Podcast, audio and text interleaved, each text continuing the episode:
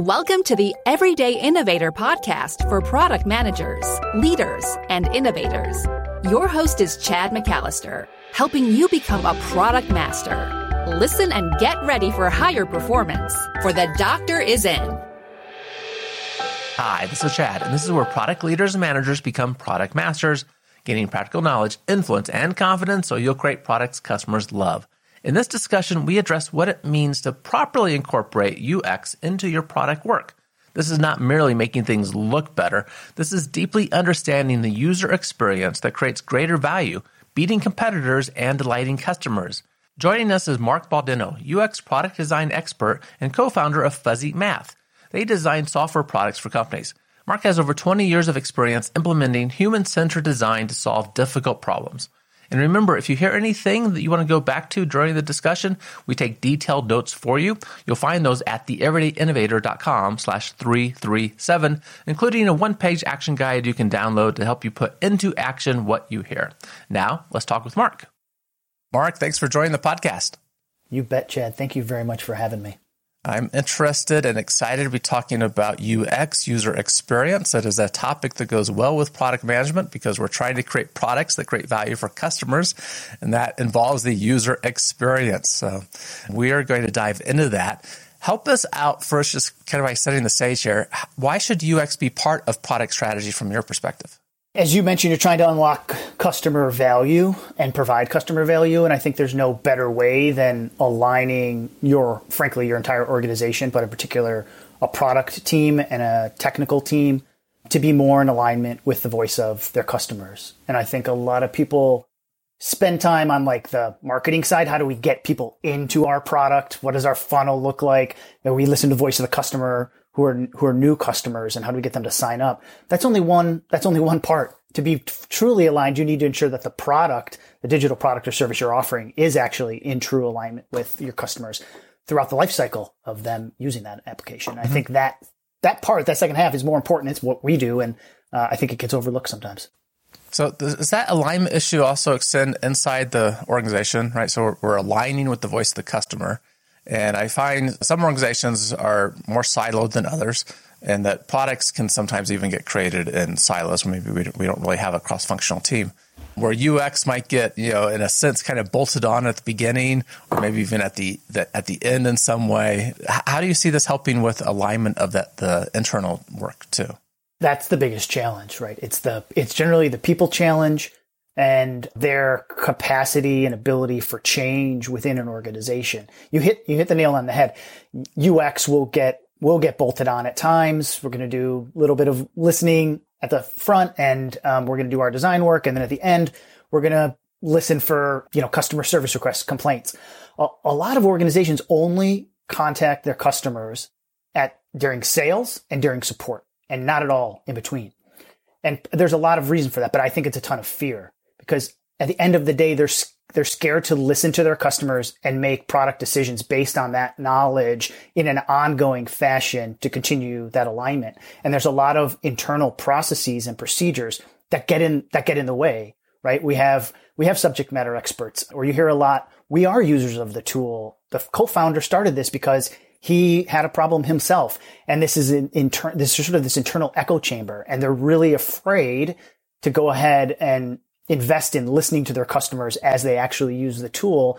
And that's a, that's a shame because yes, sales is important and support is important, but there's no, no greater way to reduce churn on software than, than making it more effective and efficient for users during you're, if you're only doing it in sales and support, you're really missing the middle. So having people adjust how, their approach and, and listen and start to rely on what we call the user or customer centered design process is a big change because we can gather as much data as we want, but if we can't get teams in inside aligned and moving in the same direction, it's really not going to impact any change.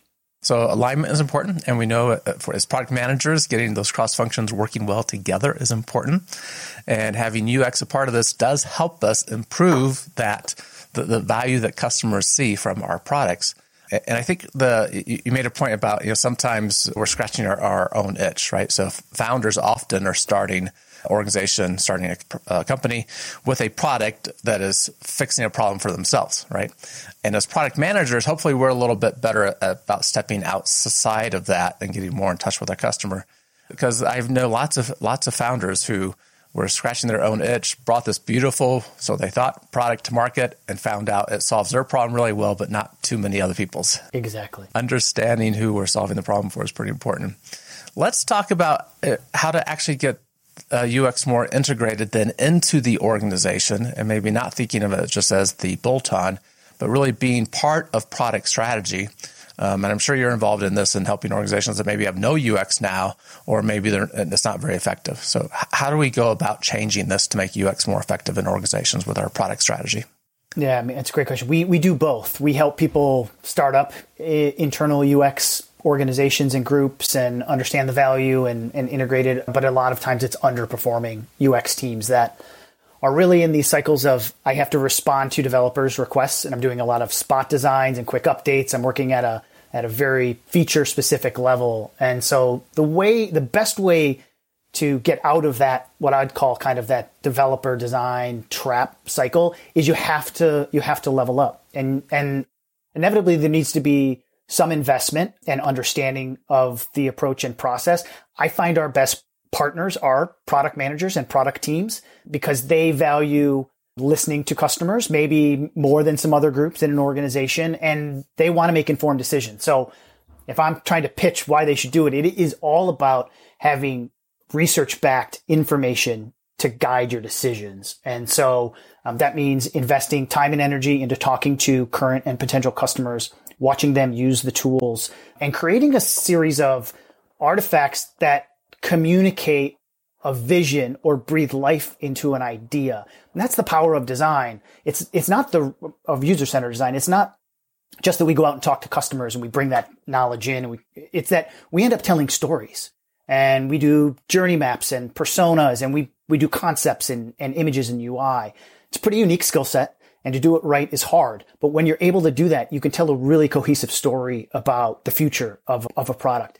And nine times out of 10, that gets product and engineering in full alignment with how to move forward. Mm-hmm. And one other trick or technique is to involve these cross functional teams in the process. Pull them into the research process, pull them into the synthesis and concepting. We do a ton of co-creative workshops with engineers and we have them sketching UI based on defined customer needs that we've learned in research. And when they can sort of draw the line from research to synthesis to a concept to, okay, I'm going to get a refined design at the end of the day from a designer and build it. They understand that cycle a lot better. So um, there's a few sort of tip, tips and techniques, but it's really about getting people out of this cycle of here's a feature. Let's design it. Let's mm-hmm. build it. Let's build it. Let's design it, which happens all the time because people look at their quarterly plan and what they have to sort of get executed over the next three months. And it's hard for them to sort of level up a little bit.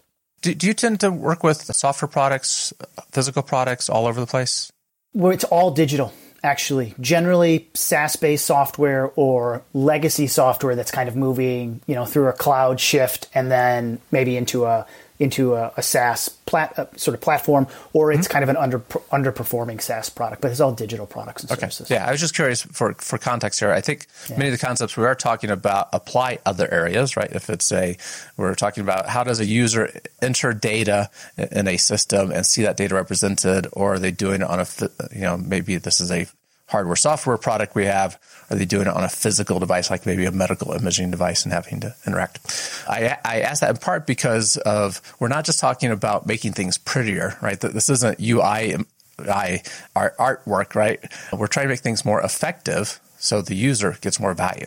100%. It's all about the workflow first and foremost. We, we do some consumer facing work, but you know, frankly, a lot of our work is in the enterprise and business to business space. So people need to use these tools to get their jobs done. And we have done embedded digital tools in imaging devices actually. So there is this sense of greater sense of context or we've designed ERP tools for people that are using a tablet on a, a manufacturing floor, right? And so the sense of context and the physical space is important for our understanding but what we're working with generally is, is, is a workflow somebody needs to get through. And that's where you can accre- increase efficiency and effectiveness of, of a tool.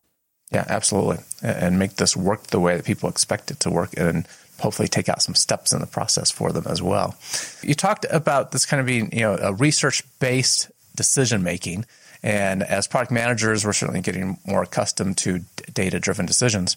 And you, you threw out some names of tools in the process there. Just go through that a little bit with us, you know, the, the kinds of tools that you find that are helpful in UX.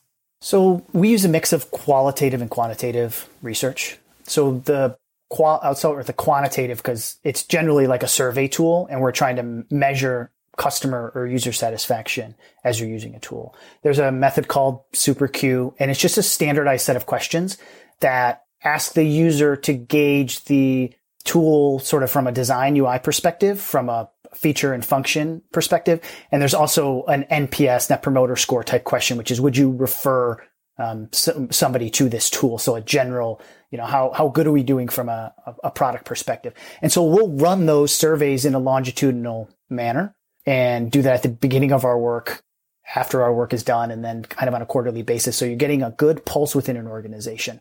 And that level of quantitative data, I think speaks well to product managers and kind of up, right? And through the organization, we're starting to track our work that we're doing to larger metrics and KPIs within the organization.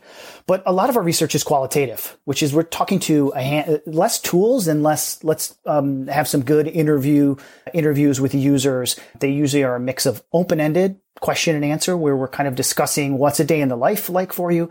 Back when people traveled and were in offices, we would go to an office or a shop floor. We do some observation and, and, and pull some people aside and do some interviews. And then if there's an existing tool that we're trying to improve, we do a little bit of a, a, kind of a light usability study where we're kind of watching them use it. And we use what's called the think aloud method, cognitive walkthrough, where somebody says exactly what they're doing without the researcher interrupting them. Cause you just want to kind of watch. How are they using the tool? Where are they running into issues? Where are there some accelerators, you know, in the tool? We're always looking to amplify the good parts of a tool and then sort of remove some of the barriers or, or sticking points. And then out of that, some of the most interesting work I think we do is, is this storytelling. And so some of the tools and techniques are personas, which is an archetype of a user. And so that just sort of tells the day in life story. What are their pains? Um, what are their goals? How are they using the tool? And then we do journey maps, which, which are pretty interesting because they can be kind of uh, cross product or cross ecosystem. It'll tell kind of this story of how somebody uses the tool, what they're thinking, what are their pains, goals, and, and gains at each step along the way. And we use those to sort of, instead of a large research report, which we sometimes do for clients, it gives, it puts a picture in front of cross-functional team of who their users truly are we like to highlight what the assumptions were going in and maybe what we validated as an assumption is true or not. And then we get this picture from a journey perspective of, of what it looks like to use the software. And as I mentioned, where are the highlights that we can really amplify and where are there some pain points in this journey that we can solve for? And I just think that gives them a concrete picture that's, I'll say research backed because it's based on us um, spending time with their customers and is a more informed picture and more, often than not, it, it really allows teams to get, get on the same page and make consistent decisions moving forward. Yeah, those are very helpful design tools that we learn more about our customer. A couple I just want to highlight with you, you know, the, the observations and interviews. It's so fascinating when you observe someone accomplishing their task, doing their workflow, right? And they're using a system that you're trying to improve. And maybe at somewhere in that workflow, they go and pull a notebook open or they look at, look at the post-it note or they're, they're using something else that, that you go, oh, we, we missed something in our system that could be helping them save time that we need to add there. I, I love observation st- studies. And the customer journey maps are so helpful too, because not only are they focused on the customer, but you kind of see what the, the elements that are going on behind the scenes that make that customer action possible and all the different interactions. And it, it, pulls together more of the story than you sometimes you think about when you're accomplishing a, a task, a workflow. You're, you're, exactly right. I think the observational studies are are amazing. Exactly what you just mentioned, getting this con- context of of use, whether somebody's in an operating theater or they're sitting at a desk and they have these post-it notes. What's fascinating is is two things about they've learned an observation that the first is how people use tools is not how we think they use tools. So we're always learning. And specifically when we're doing work on a legacy tool where it's maybe a, a green screen or a terminal screen, someone's ability to hold up a piece of paper, look at it, not look at their screen and and pound in in a terminal environment with with sort of hotkeys is insanely effective. And and I think a lot of people and you alluded to it earlier, think design is making things prettier. So, oh, we have to take this tool, which is a, a green, a green screen or a terminal. We need to make it as ni- nice as possible. We need to create lots of white space. It looks commercial great and look like an Apple product, right? But somebody who's sitting there who's really efficient in their current tool and doesn't actually even need to look at the screen, you know, that tells a, a very specific story. And we have to honor that story when we move the tool off of as a legacy platform into, you know, into a more modern technology stack and a more modern design.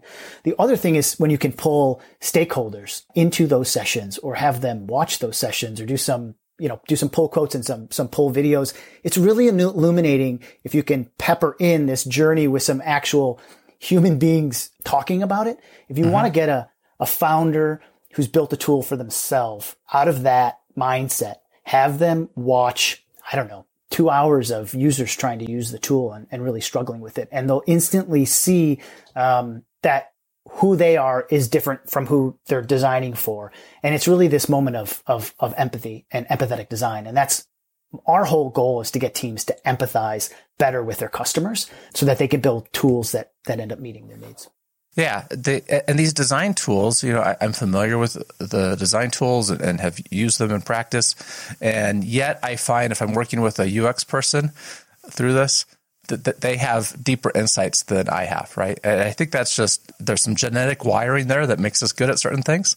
And I, I appreciate the insights I get, like from observation studies, are powerful but a UX person will see things a little bit differently and adds value to that process.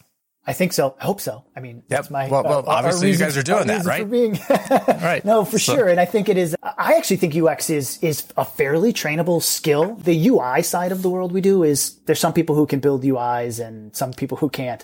But I do think that the UX side of the world is a trainable set of skills. I think that's why product managers and product teams become our best partners because they can they can learn through osmosis from working mm-hmm. alongside our team and learn how to pull out some of those those um, insights. But hey, it's our job to be in digital design day in and day out, and we're fortunate to be able to do that other people we work with at clients, they can't spend as much time thinking about design, right? Or thinking about UX. They have a number of other priorities. So if we can help them really dial in in the time we're spending with them and pull some ideas out of them, that's great because they're generally going to know their product better than, than we are, um, because they've been in it for a while. And so if we can take our fresh eyes approach, their sort of institutional knowledge and mirror that with some customer research, it's a really good blend for idea generation. And so our, our, I really do see our process is yes, explaining this customer journey, but the step after the journey is about opportunity identification. And that we always do in a co-creative fashion. And I think that's where some of the most powerful insights come out.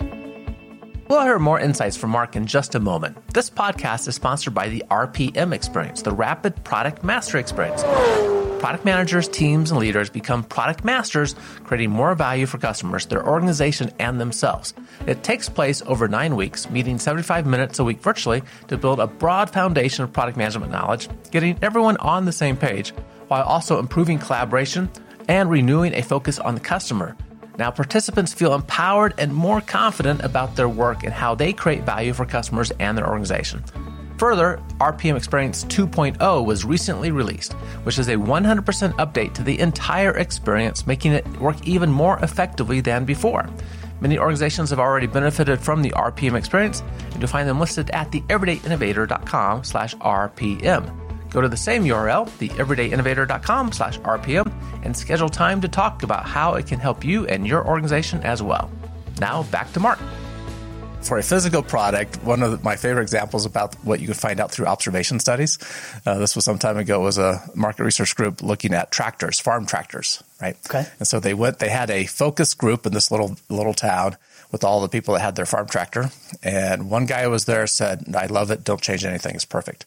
And then they followed up, went to his house, and he said, "I love it. Don't change anything." And while they were there, they said, "You know, do you do you mind just showing us your tractor?"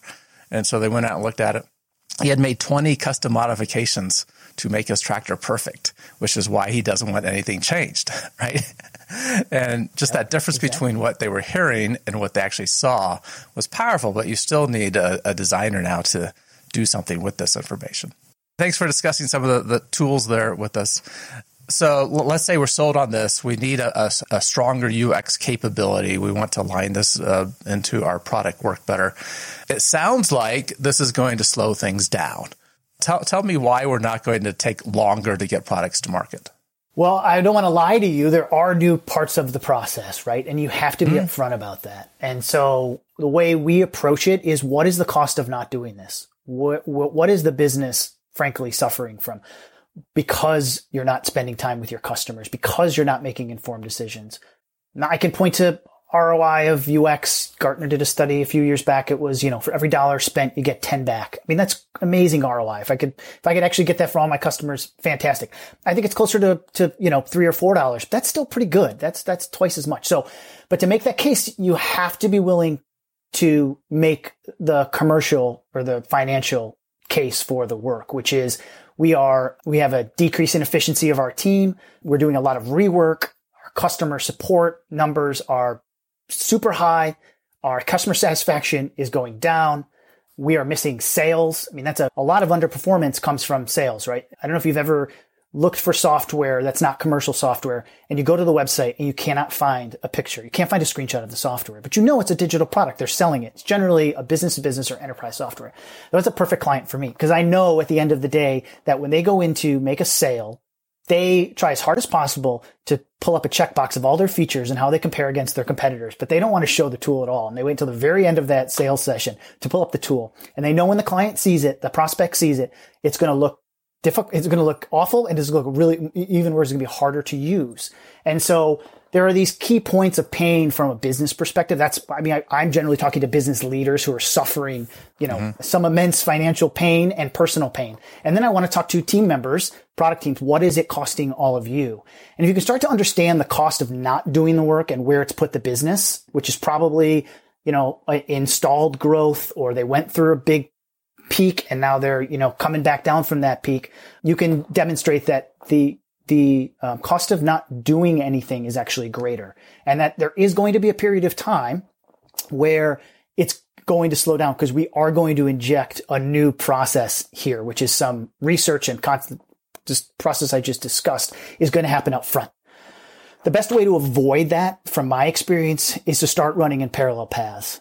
Mm. So on an engagement or if you're going to try to embrace UX, pick a pilot project that you can run in parallel to execute what we call user centered design, the true UX process, while continuing to do incremental updates to the tool. So you're not actually injecting a quarter pause, but you're going to do it in parallel. It takes a little bit, it takes a little bit longer to get the endpoint of both of those, but you do it in a proactive way so that you're not slowing everything down.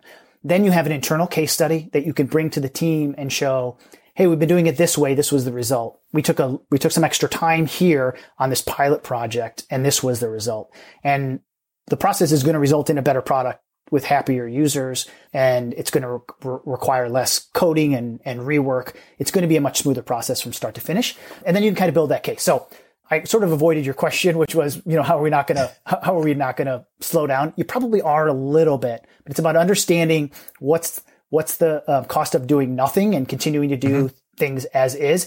And frankly, if the cost isn't there, then you don't need to do it, right? Like if we don't have a great cost to not doing anything, there's not a, maybe a need for UX services, but most cases there, there are, there are business considerations that are causing this. And so we have to demonstrate it. And then there's some ticks, tip, tips and tricks of, of getting it installed in an organization without fully shutting down the, the assembly line. It's just the same as if we are moving to an agile process. If that is new for us, we expect things to be slower as we make that adoption, and then we we see improvements from doing so later. Uh, and that the Gartner study you, you referenced, uh, you know, 10x to help. You know, 10x is a big deal if we just by bringing in UX, if we can get that improvement. And I know there's been examples. One I was thinking of in a very large company that we all recognize. The product managers did a lot of A/B testing between the onboarding approach for the user interface of the software, and they were they were really struggling with with a few key issues. And I am confident that a designer, a UX person would have looked at that and said, no, your, your B approach is garbage. And this is what we need to fix your A approach. And I don't know how many weeks they spent, you know, getting to a point where they knew that it had something that wasn't working, right?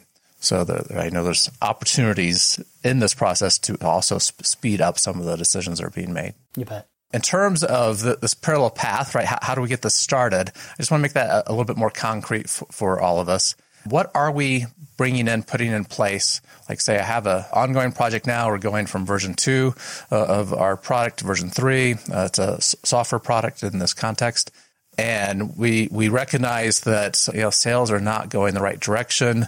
Customer service calls are coming up. So We want to add UX to help see if we can address those problems. What do we put in place to start getting that done? How do we run it in parallel for a while?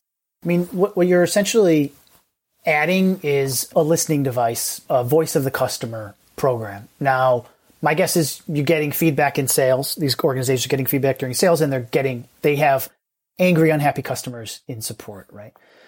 But they're not talking to the happy customers and they're not observing them. And so what you are is you're installing a number of listening devices in the tool. If you can get in-app analytics, that's another tool. So Google Analytics, but in a signed in experience. There's some tools out there that do this well. It can be harder. A lot of our uh, clients don't have in-app analytics, so they don't have any way to actually monitor how people are using the tool. But that's one. And then you're starting to introduce research. So you're introducing this quantitative longitudinal studies. You're folding in some, some user interviews. And that's going to happen in a batch at the start, to be quite honest. So there is a period of discovery that needs to happen to understand what the experience is now, how it's aligning with best practices for UX and usability. So we generally do a series of scorecards based on our experience in the industry.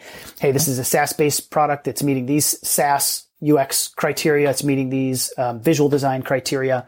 And we're pairing that with some, some actual user research uh, and talking to customers. We kind of bring that back to, to the team. And so this is a, a, brand new process for a lot of organizations, which is formalizing a voice of the customer program that is holistic through cus- customer lifecycle.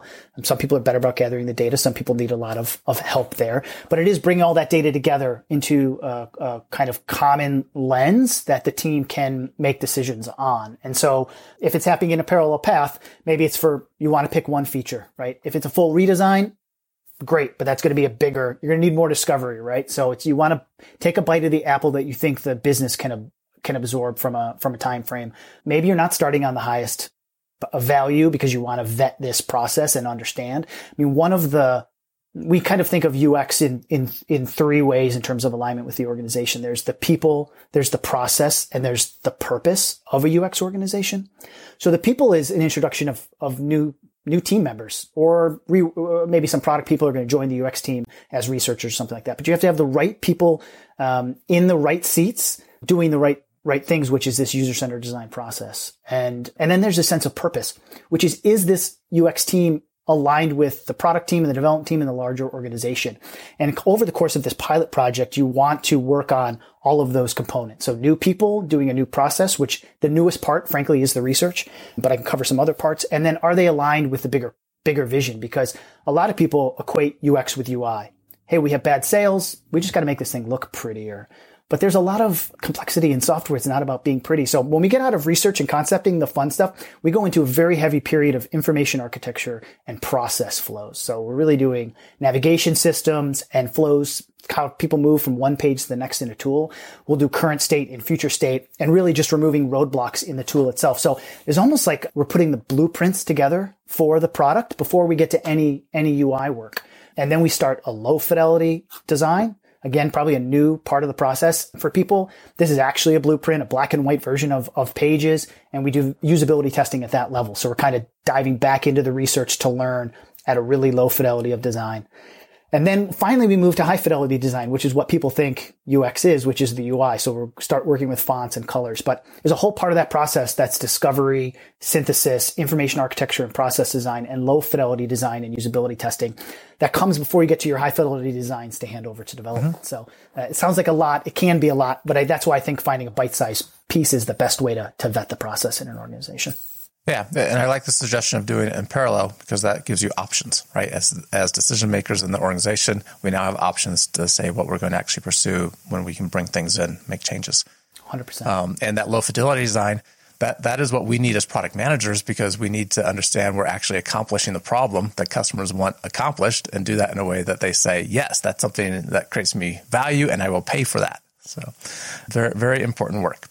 Okay, so that's all, all most helpful. Uh, think a little bit about how to get UX working a little bit better on our product teams, bring it in if we don't have it, or better align it if we we need to do so. As listeners know, we love an innovation quote around here. What do you have for us, and tell us a little bit about what that means to you? Sure. The quote I have for you is from Yvon Chouinard, who is the founder of Patagonia. He wrote a book, I think 12 years ago, called Let My People Go Surfing. And it was all his business sort of philosophy and, and personal ethos and, and ethical responsibility in business. But a bunch of quotes. It's one of my favorite business books. But the one quote that really stands out to me is the sooner a company tries to be what it is not, the sooner it tries to quote, have it all, the sooner it will die. And for me as a business owner, it's all about staying true to our core. I can go chase um, a bunch of side services or side products, something that's a big shiny, you know, shiny object over to the side. Maybe a maybe a marquee client that if we changed how we work or our set of services, they would bring us on board. And I think it's a great reminder that anytime I've tried to do that, I've I've failed and and I've steered the company in the in the wrong direction. What it doesn't say is don't try new things and don't you know, there's a larger context of the quote. We talks about you can go to the edge and you can peer over the edge and you can push yourself to those limits, but you shouldn't jump over you shouldn't jump over that edge or you shouldn't go too far because when you try to do too much for too many people, I think it's really, really hard. There are successful businesses that have grown in that manner, but I think it's really hard for entrepreneurs and innovators to not stay true to their core. So at our core, we're a user experience design consultancy. We don't build anything, but whenever I talk to people, they're like, why don't you do development? You'd be able to increase the company size. You'd be able to increase the clients that would come to you. People need full service.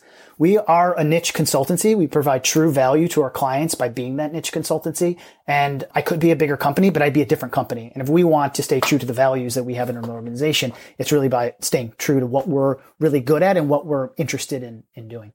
It's a challenge, right? As you're growing, what to focus on, but staying focused on that vision that you have and making it clear to people what you're good at and not venturing into areas that would confuse them is really, really important. Where can people find out more about the work that you're doing, Mark, and the organization there? Everything. I've been running Fuzzy Math for, for 12 years, so everything's at fuzzymath.com. Um, we have a Twitter feed. Uh, we have a newsletter, which I would encourage people to sign up for. We just send once one a month. It's all original content, um, I think really relevant. And then we include some interesting design articles as well for people that don't spend every day uh, thinking about design. So head to our website and um, subscribe to our newsletter, and you'll be able to learn more about Fuzzy Math. Excellent. And that's why we're talking. You have some good free resources for people to learn more about UX and how to get this uh, working better in their product teams. And obviously, they can reach out if they want more help. Mark, thanks so much. Thank you, Chad.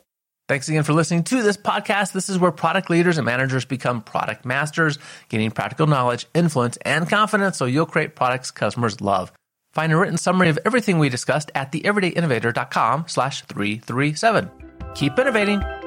Thank you for listening to The Everyday Innovator, which teaches product managers to become product masters. For more resources, please visit theeverydayinnovator.com.